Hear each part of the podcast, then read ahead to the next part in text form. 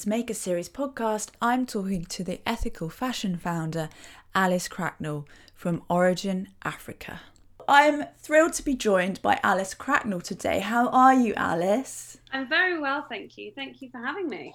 Oh, it's an absolute pleasure. And how are you feeling well after the weekend? Because I know you went to a rather special um, awards ceremony.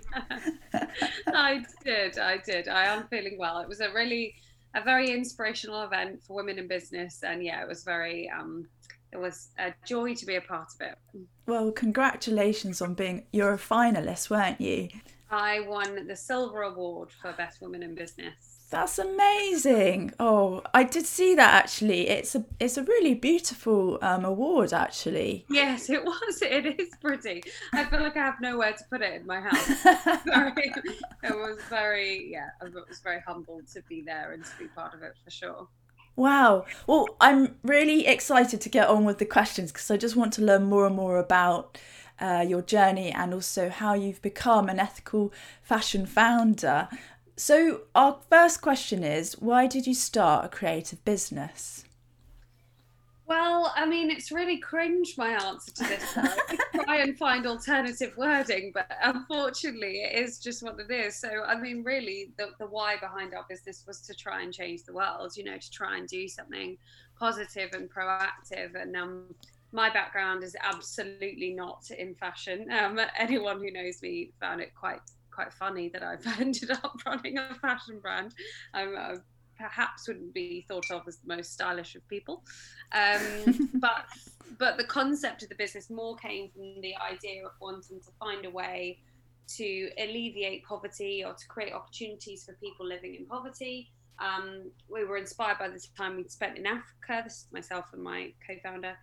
And um, we decided to set up a fashion brand inspired by African design um, that would donate 100% of the profits back to social impact entrepreneurs living in Africa.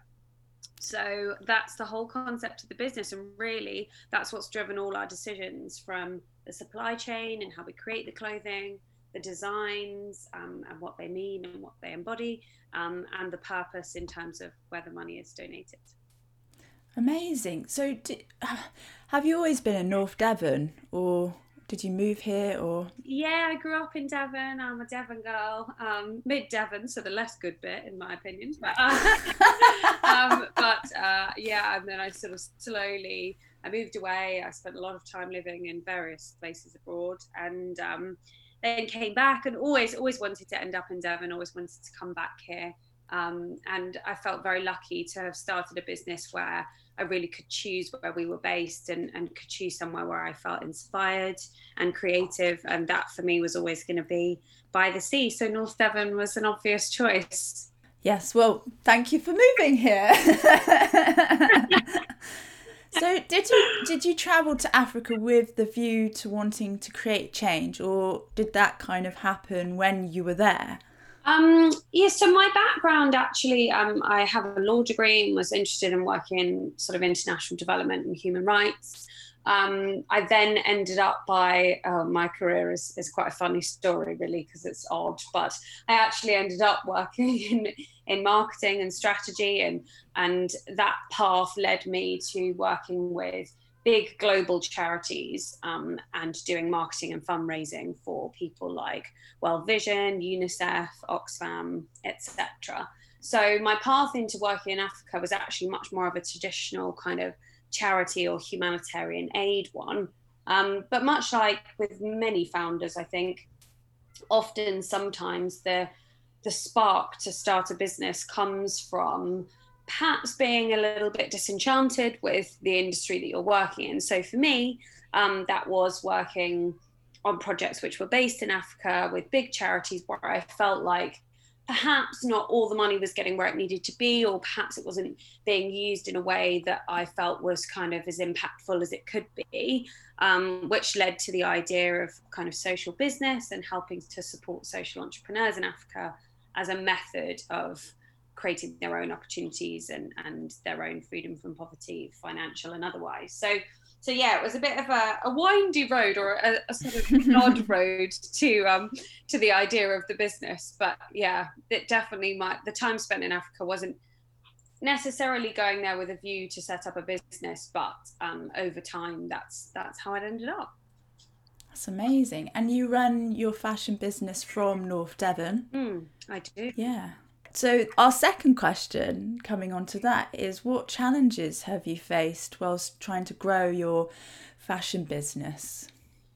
Oh my goodness, this could be another long answer. So I'm going to try and keep it um, nice and short. I think again, it's one of those. Any founder would say there's there's such a long list of challenges in, in setting up a business, and and certainly um, setting up a, a kind of creative business you know independently um, it takes quite a leap of faith. And um, there's lots of sort of hiccups along the way. A lot of them are around sort of your confidence in what you're doing i think and and believing that it's the right thing and being willing to shout about it if perhaps you're not the sort of person that's normally great at that. I think that was probably my first challenge.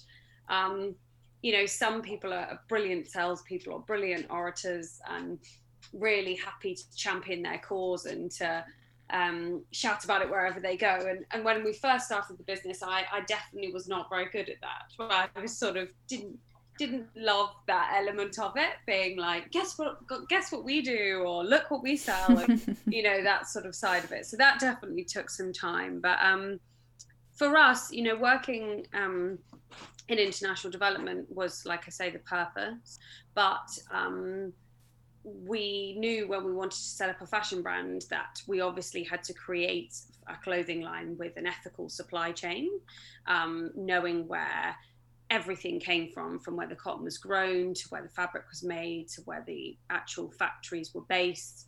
And that was probably our biggest challenge. So, education around supply chain, understanding the pricing, you know, and trying to create a product that people would love. They'd love the designs and they'd love the ethos, but there was all, also high quality within a price point that, you know, wasn't crazy expensive, but also there's no way we can compete with with fast fashion three pound t-shirts. So that whole journey of supply chain and pricing and educated consumers that's probably been Origin's toughest challenge from the beginning. Um, and I feel like only now are we actually making progress on that. But yeah, it's happening slowly.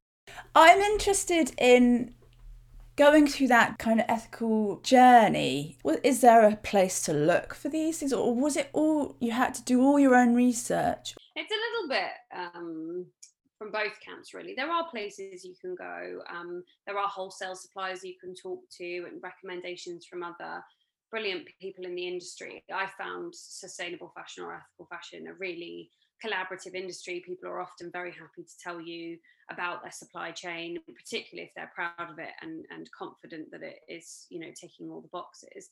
I think the real challenge is that sustainability in inverted commas is a concept um, whilst it's become very a very sexy topic, a very on trend topic um, of of late, um, there's a real lack of understanding at depth about what it means. So a lot of people would just think, oh, it's organic cotton rather than cotton, or it's you know making sure that it has some sort of fair trade or fair wear stamp on it, and that's it. But for us, the challenge was not just finding something that had a raw material that was sustainable, but also finding places where the factories were good conditions, the workers were being paid fairly, the um, the raw materials were being paid for fairly. Um, you know, there's so many little elements of it, um, right down to our, our latest collection, our Made in Africa Tanzania collection, is made in a vertical factory. So that basically means that everything happens in one place from the raw material, the cotton being picked, um, in the uh, areas and the farming that happens very close by to the fabric being created and the products being stitched all in one place which in fashion again not something that maybe people would know that's extremely rare. So normally you'd get a lot of air miles from a product before it even gets stitched together. So where wow. the raw material was grown, where it was spun, where it was created into fabric,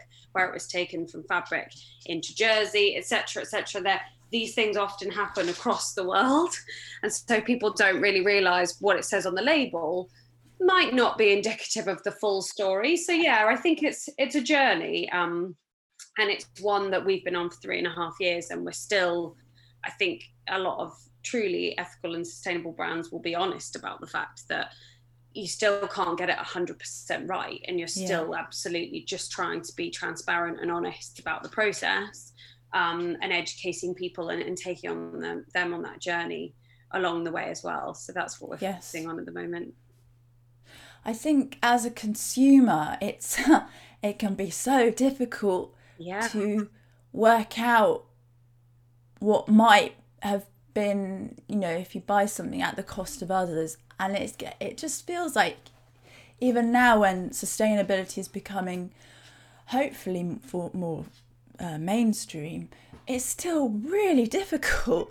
I look you know i get adverts all the time on all sorts of places and it's like are you are you what you say you are? Are you and then i have to like look through all the small print and i'm looking yeah. for wording they're using and then people can be very clever with wording. And yeah, do you have any tips? I know it must be difficult, but do you have any tips on what to look for in a brand? Yeah, there are lots of other fantastic brands um, out there, and I would say for, for me, as you've just rightly um, demonstrated, there's there's a lot of greenwashing out there. There's a lot of use of specific words or specific phrases that indicate that something is eco-friendly when perhaps if you dig or scratch a little behind the surface you'll find it's perhaps not as much as they say it might be I think there's a couple of, of really obvious ones. One is um, the small independent brands will inherently be greener and more sustainable than the big conglomerates. Sure. They yeah. can't compete on pricing, and you know that is something obviously consumers have to take into consideration. And I understand the frustration of seeing a three pound Primark t-shirt or seeing a five pound H and M t-shirt and not really getting why the independents are charging twenty five pounds for it. But I think it's it's a really obvious one that the big brands can just say organic cotton or part of our conscious collection. Sure. And they've ticked yeah. a box that they haven't really explained in depth and they haven't really talked about things like workers' rights, workers' pay, workers' conditions. Um, and they've not talked about that intentionally. So I think the first is try and seek out independent, smaller brands. They'll be producing at smaller quantities, which is more eco friendly anyway and they'll be being you know clear about where their stock is coming from. The second thing i think is to look for transparency on their website. So while you know nobody's perfect i think it's important to um, to recognize that. They if you're seeking a, an ethical and sustainable supply chain you'll find that brands are really happy to talk about it. So there will be a section on their website like for us for example in the sustainability section you can track where our t-shirts are made right back to the cotton. You can click through and see the factories. You can you, it shows you that some of our products are made in one place some are made in another place and you can you can see and understand and learn a bit more about that. We have blogs about it. You know if you find brands that have got all that information on there they're at least being transparent. If you go on and all you can see is organic or all you can see is i don't know a, a specific stamp or certification that just ticks one box, then I'd be asking just a few more questions. That's all. Yeah. And you can always email them. You know, mm-hmm. we get messages, DMs on our Instagram or emails all the time from people saying, Can I know a little bit more? And if a brand's trying their best, they will not mind at all having a chat with you about it or being honest about the details and the challenges of, of a supply chain. They won't be bothered by that question. And if they're not perhaps doing the right thing, you might not get such a clear answer. I often think, um, for me, if I'm looking and it's too, I think the first sign for me is the price, like you mentioned. Mm. If you see like what looks like a quality item and it's only a fiver then you know or a tenner mm. or even 15 20 and it should you know it, it's it's getting your eye in isn't it to, for sure. it, to see to see the signs. Definitely. And thinking a little bit more i think you know people perhaps switch off maybe a little bit with fashion but we're definitely getting better with food um, for example. Mm-hmm. when we see something we're thinking hmm, how much could that farmer possibly have made? Or how much you know how could that chicken possibly have been treated? Or you know and and price is one of those indicators unfortunately it is because it's much more expensive to do things well and to do things in a certain way than it is to to cut corners. So I think people are getting a little bit sharper on that with fashion. If you see a t-shirt for five pounds and you work backwards and think, yes, how much could the farmer have been paid for the cotton? How much could the worker have been paid? in terms of turning it into fabric, in terms of turning it into a t-shirt, in terms of shipping it here. When you start to break all that down, something must have gone wrong in that supply chain. There must be some yeah. element that isn't quite fair in inverted commas mm-hmm. um, because it just isn't possible to produce things for that cost. it's also, and obviously, this is a whole consumer everything, not just fashion, but it has become like I've seen particular organizations promote their fast fashion, which is really interesting. They use that as a plus. Yes and I think, wow, okay, and that's because people want things fast. It, but they don't. I think the issue with that is that they just think, oh, it's just in a way, oh, it's quick to me to get, but actually, yeah, fast fashion isn't. It's like fast food. Mm. There isn't going to be the quality, but also it's like who's uh, losing from this um, yeah, right. speed element, and it's like I really see a movement into slow fashion and slow food and yeah let's let's hope that continues for sure yeah for sure. fingers crossed eh? I want to talk a bit about more about your not for profit and how that works because some people listening to this might not understand what not for profit means. Um, so how did you how did you you obviously knew you wanted to change the world and do best do good and that kind of thing but how did you settle on not for profit um, and yeah how did you get to that point? It was inspired by lots of different conversations, lots of um, books that we'd read, lots of people in the industry who'd inspired us. So, really, um, the seed of the idea came from Muhammad Yunus, who's a um, he's Nobel Peace Prize winner. He's written many books, all of them I love and would recommend to anyone listening to this. But basically, he championed or pioneered the concept of social enterprise and social business and talking about how business can be used for good. So it doesn't have to be a charity set up in order to have an impact on the world. And basically, the way that Origin works at its very simplest form is that we cover all of our overheads like a charity would. So of course we we pay our staff and we have overheads like running the website or attending events or creating the stock, whatever that might be. And it's all the profits at the end of that, once we've covered everything, that's get that gets given away. And really, the reality is, although people wouldn't like to admit it, every business could run like that. You know, that's not a it's not a particularly award-winning concept in that in that way. Because what we're saying is where a traditional business once all the profits are made, they go to the top, they go to the stakeholders, they go to the board members, they go to the millionaires, to um, the yachts, to the spaceships. plenty, exactly. We've already got plenty. And the frightening reality is so Primark, um, not that I like to pick on fast fashion brands, but that's one that do it. that's one that I don't mind taking down. I'm probably yeah. going to get in trouble for all these podcasts I do where I slag them off. But um, no, no, go for know, it. In the um, during the pandemic in 20 2020, when they weren't paying their garment workers, they registered profits of 914 million. yeah, profits. That's after Jeez. every shop cost has been covered. That's after every worker has been paid in the shops in the UK, not unfortunately in their factories in Bangladesh. Um, you know that's insane amounts of money. It's insane amounts of money. And that gets split between the people at the top of that tree. And what we're yeah. saying is the concept of social business the concept of not-for-profits and social enterprises are you can run a perfectly good business you can make your own wage you can you can hire people you can support the economy in the uk you can you can really make a positive contribution. And everything over and above that you don't need you can use for something else you know and you can send somewhere to do something positive. And that could be any cause you know for us it's, it's social impact in africa but that could be anything.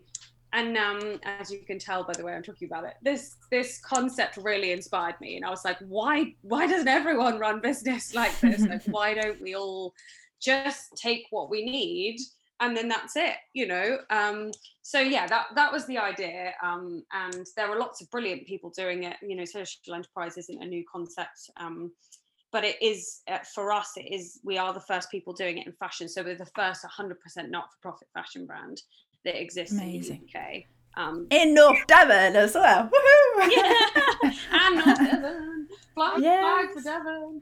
Um, yeah so um, you know it's uh, i love when people ask because it is a really obvious question and i do not mind it at all. People are often you know standing at um, one of the pop-ups we do or chatting to me on instagram and they'll be like do you mind if i ask like how could you be 100% not for profit how does that work? yeah. And i always say one i don't mind at all because it's a really good question but two i think education around business and how how margins work and how you know how profit works and, and where it goes and and how you know that all the concepts behind that if people knew more about that then every element would be easier. So even as a consumer like we were saying a minute ago you know when you're buying something if you understand what margin has been put on that. So what that business is making and where that money is going you everything would make a lot more sense but people kind of yeah. don't really break it down and they don't really ask those questions. So i think it is important to challenge the businesses you're buying from and understand a little bit more because again if they're if they're cool they won't mind you asking and they'll they'll in fact really enjoy the conversation. So yeah that's a little bit of background on how how origin works. Amazing. And i would also say um, even though the term and and it, and it is a good term i think um, not for profit. Really, we're all for profit so that we can help people more. yeah, right. That's how I see it. We want to make profit. It's not like, because I have these questions as well that people ask me, or if I'm on a course, people are asking, not for profit sounds like it's become the term to use, but also, um, we're certainly not not for profit. Um, right. We're that's the term to use, but yeah. we are for profit. Everyone gets paid. Yeah correctly because I think also people are going, how can you make a living if all your money is going somewhere else? no, no, no, wait, wait, wait, wait. Yeah. I totally agree with you, Jess. I, I completely agree. It's um, I actually had a very similar conversation only a few weeks ago about changing that terminology on our website. I think, you know, we set up three and a half years ago and the term not for profit was just easily, more easily understood. It's more known. So, I, no, I was not having, I was not saying you have to change that. No, I was no, just saying... I know you weren't, but, but, but actually, interestingly, I think we will partly ah, for that ah, reason okay. because I think social enterprise and social impact are becoming more readily used. Yes. Corp, yeah. you know, people are understanding that there are different forms of businesses that are essentially set up for social good. Three and a half years yes. ago, there was very there wasn't no of that. Yeah, um, definitely. But, but definitely, I agree because it, it's it's actually quite misleading the term not in the sense that it sounds like we're not that bothered about making profit. We're, we're, really bothered, and um, and we're really geared up to to do that. And that's another great explanation of you know why are t-shirts are the prices that there are. We have to make money, you know. Yes. Otherwise, the whole concept doesn't work. So, and we are really unapologetic about that. You know that that's the point of the business is to make money in order to support these various projects. So we're not asking for it cap in hand in a in a charity sense we are essentially selling high quality products that people can buy and enjoy and know that the profits are going somewhere good. Exactly. It's a win win because when you buy a t shirt or a, any piece from Origin Africa, you get a good feeling because you know that it's doing good. You're doing good. And then also by wearing it, it's brand awareness, and people go, oh, what's the t-shirt you're wearing? Or and i get that. I'm like oh it's origin africa. And they're like where is that? I'm like north devon. So it's just a win-win. And i think fashion is an amazing place to have social um, impact because it's a full circle. You, you're giving you're giving work to people and also helping people and also getting people to promote you by wearing it's just it's a it's a wonderful model you've got and um, yes it's fantastic and well done. And um, yes you're very very very deserving of your award. So, so do you work in with Origin Africa full time? How do you make it work? I do work with Origin um, full time now. So, like I said, we set up about three and a half years ago.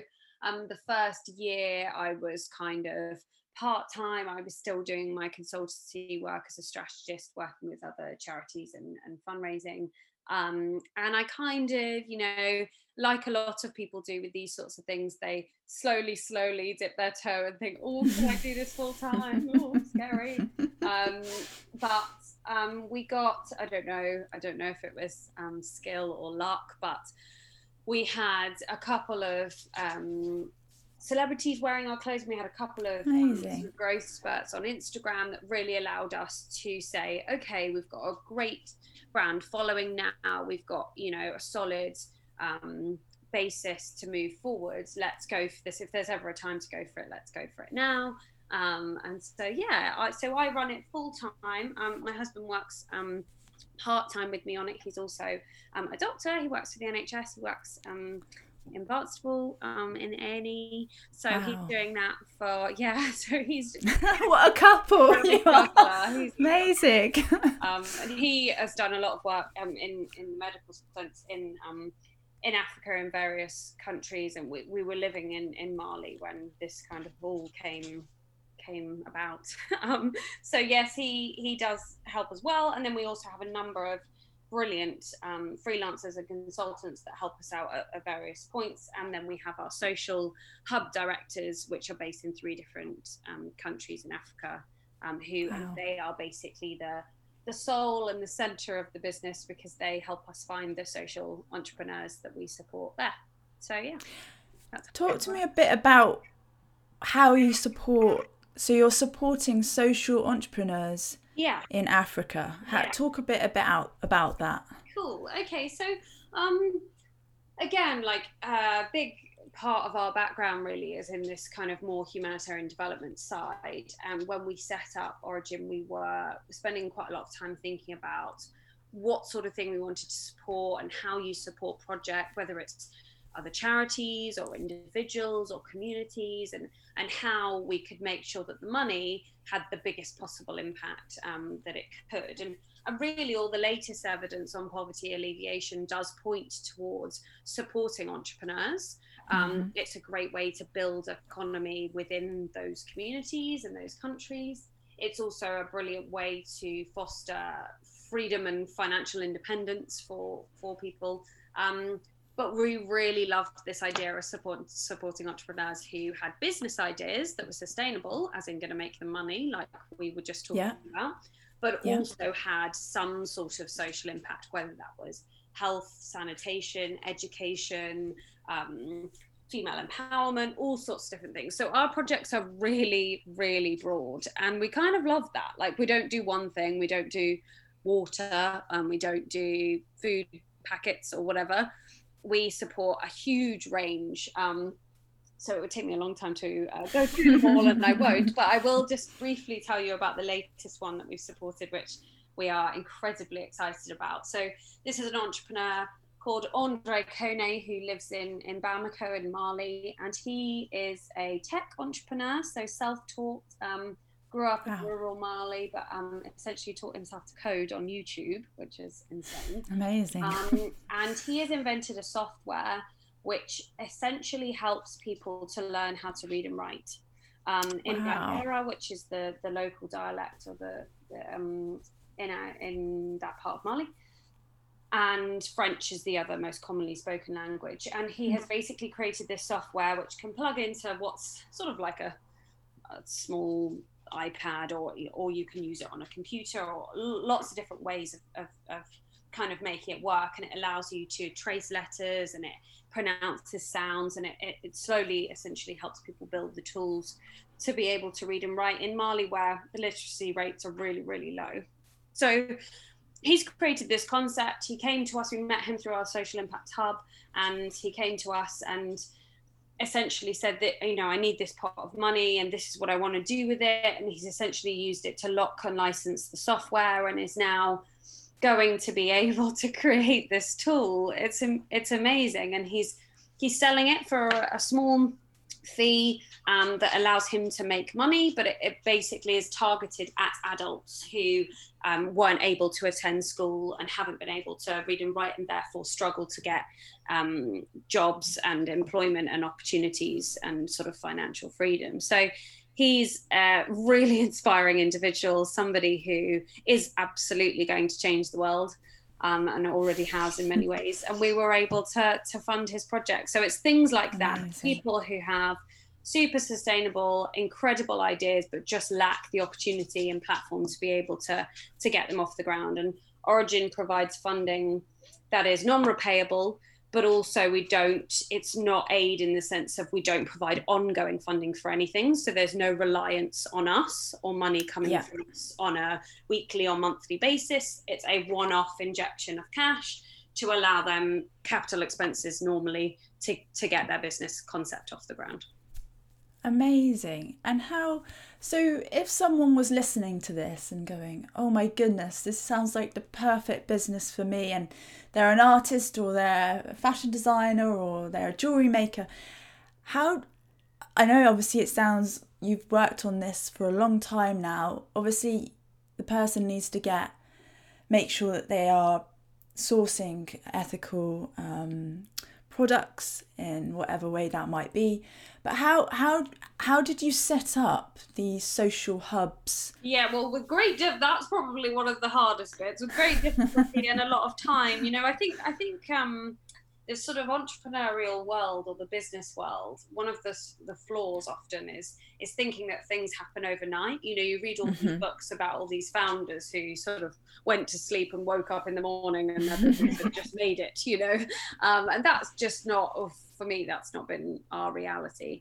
And um, it's just been a lot of hard work over a number of years. And yeah, for us, the the social hubs um, um, who are run by uh, our lovely teams um, were born out of the time that we'd spent in those countries. So long mm. before, I say we set up Origin three and a half years ago, but long before that, had spent a lot of time in Mali, Gambia, Ethiopia meeting people, creating those relationships. We have a lot of friendships and a lot of um, work based relationships from spending time there. So that was a great basis for us because we had, you know, confidence and trust with the people that we were working with, and they understood our motivations and what we were looking for.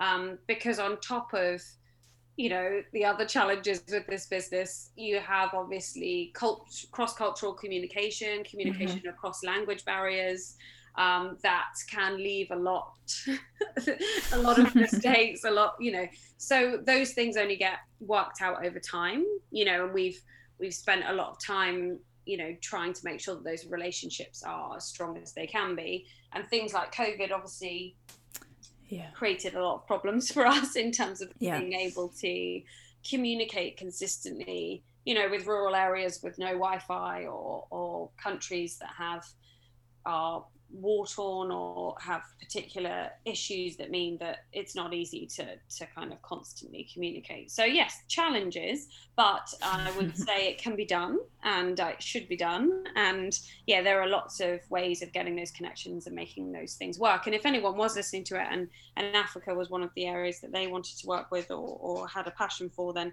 absolutely get in touch because i'm sure that's one Amazing. one of the few things i can help with wow, I don't know about that. There's you talked about a lot of things.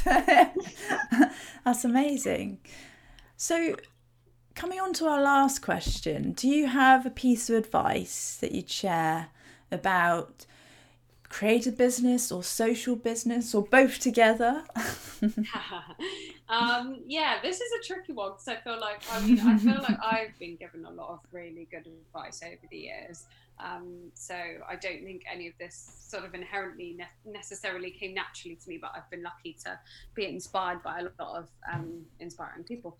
Um, but I think one of the things I went to listen to a talk once um, in a female founders group in London, and this one woman was saying, which really resonated with me, about how when you're setting up your own business, you really need total and utter, completely bonkers blind faith because mm-hmm. we don't have blind faith. Yeah. And I think my husband kind of looked at me and like sort of rolled his eyes and was like, "That's Alice." Like, as in, I'm people who's like, "It's going to work. It's going to work." Not because it's working, but because I have to believe it's going to work. Otherwise, I would have given up a long time ago. Because there will be lots of challenges along the way and obviously it's not something particularly social business is not something you get into if you want to be a millionaire. You can forget that you know yeah. that's not what it's about.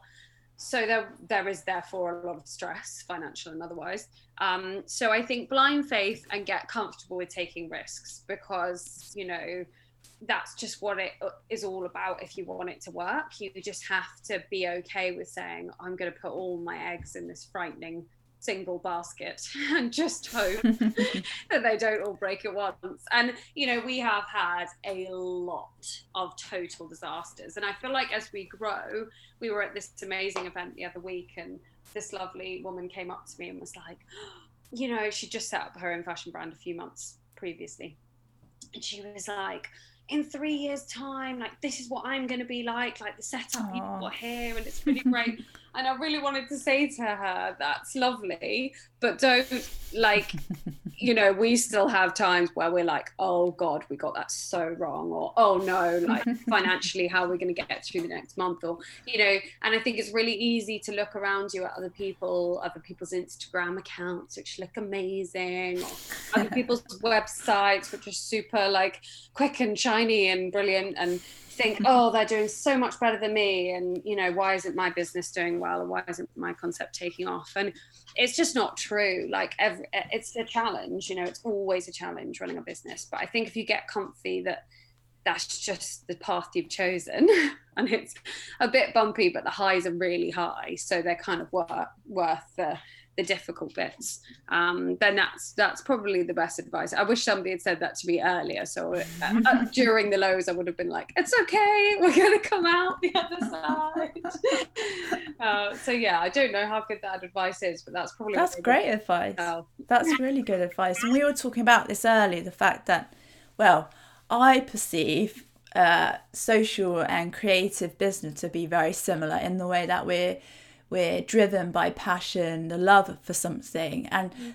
those two aspects, those driving forces, will really get you through the lows as well. Yeah. You know, when you're like, no, we've done this and we've got this and we love it still and it's our passion and also helping people are our passion and that's a very and this is why we're doing the maker series because that is a very different concept to what you've spoken of like uh, well, and buy to sell in the way that you make millionaires.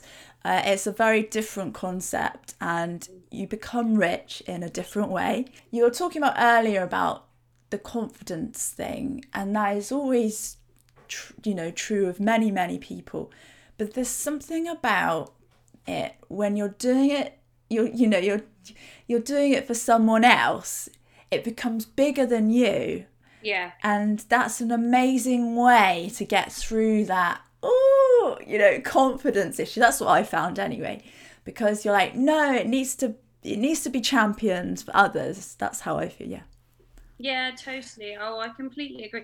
And I'm getting a little bit more as time goes on. I am getting a little bit more confident with telling people, you know, what we do and and promoting it. And th- this is a really nice example of that because actually we've lived here for two years now, and I haven't done a lot of origin stuff locally. Um, and I think mm. partly it's just, I mean, embarrassment isn't it right, but you sort of don't want to be making friends locally and be like, oh, by the way, I run this business. you know, it sort of feels really cringe. But actually, this year um, we are doing the Braunton Christmas Market.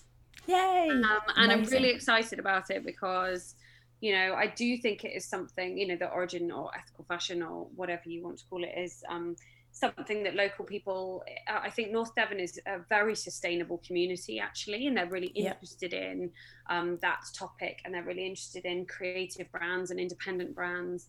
And so i think it will be a really lovely event for us and it will be really yes. nice to actually the first time we're kind of saying hey we're based here and we're proud of it and uh, let's tell you a little bit about what we do. So yeah i think getting that confidence you build it over time and when it is about purpose you're very right it starts to come a little bit more naturally I think there was something about when I found out that you're in North Devon, I was like, see, see, this is how amazing North Devon is. Because it's like, yeah, and also it's I, I, yeah, I'm very thankful that you are kind of um, showing yourself more locally because I think, yeah, you've got the perfect market here, as you said. A lot of uh, there's a lot of people with that kind of sustainability and that ethical kind of concept and idea and realism in the forefront of their mind. So, yeah, you're amongst good company.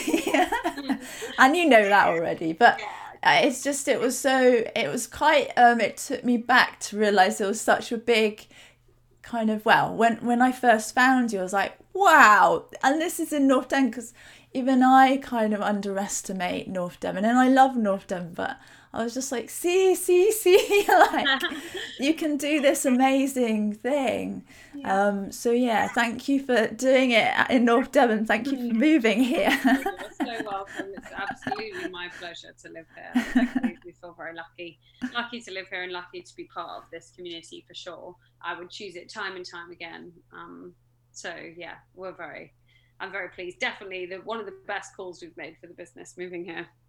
Yay! Fantastic. Thank you so much, Alice. Thank you for your honesty and it yeah, it's great talking to you about your work and um, yeah, I wear my t-shirt with great pride and I always get everyone always goes, "Oh my goodness, I love that t-shirt." oh, great. Oh, that's what I like to hear. That's awesome. Definitely. Yeah. Oh, thank you. Thanks again.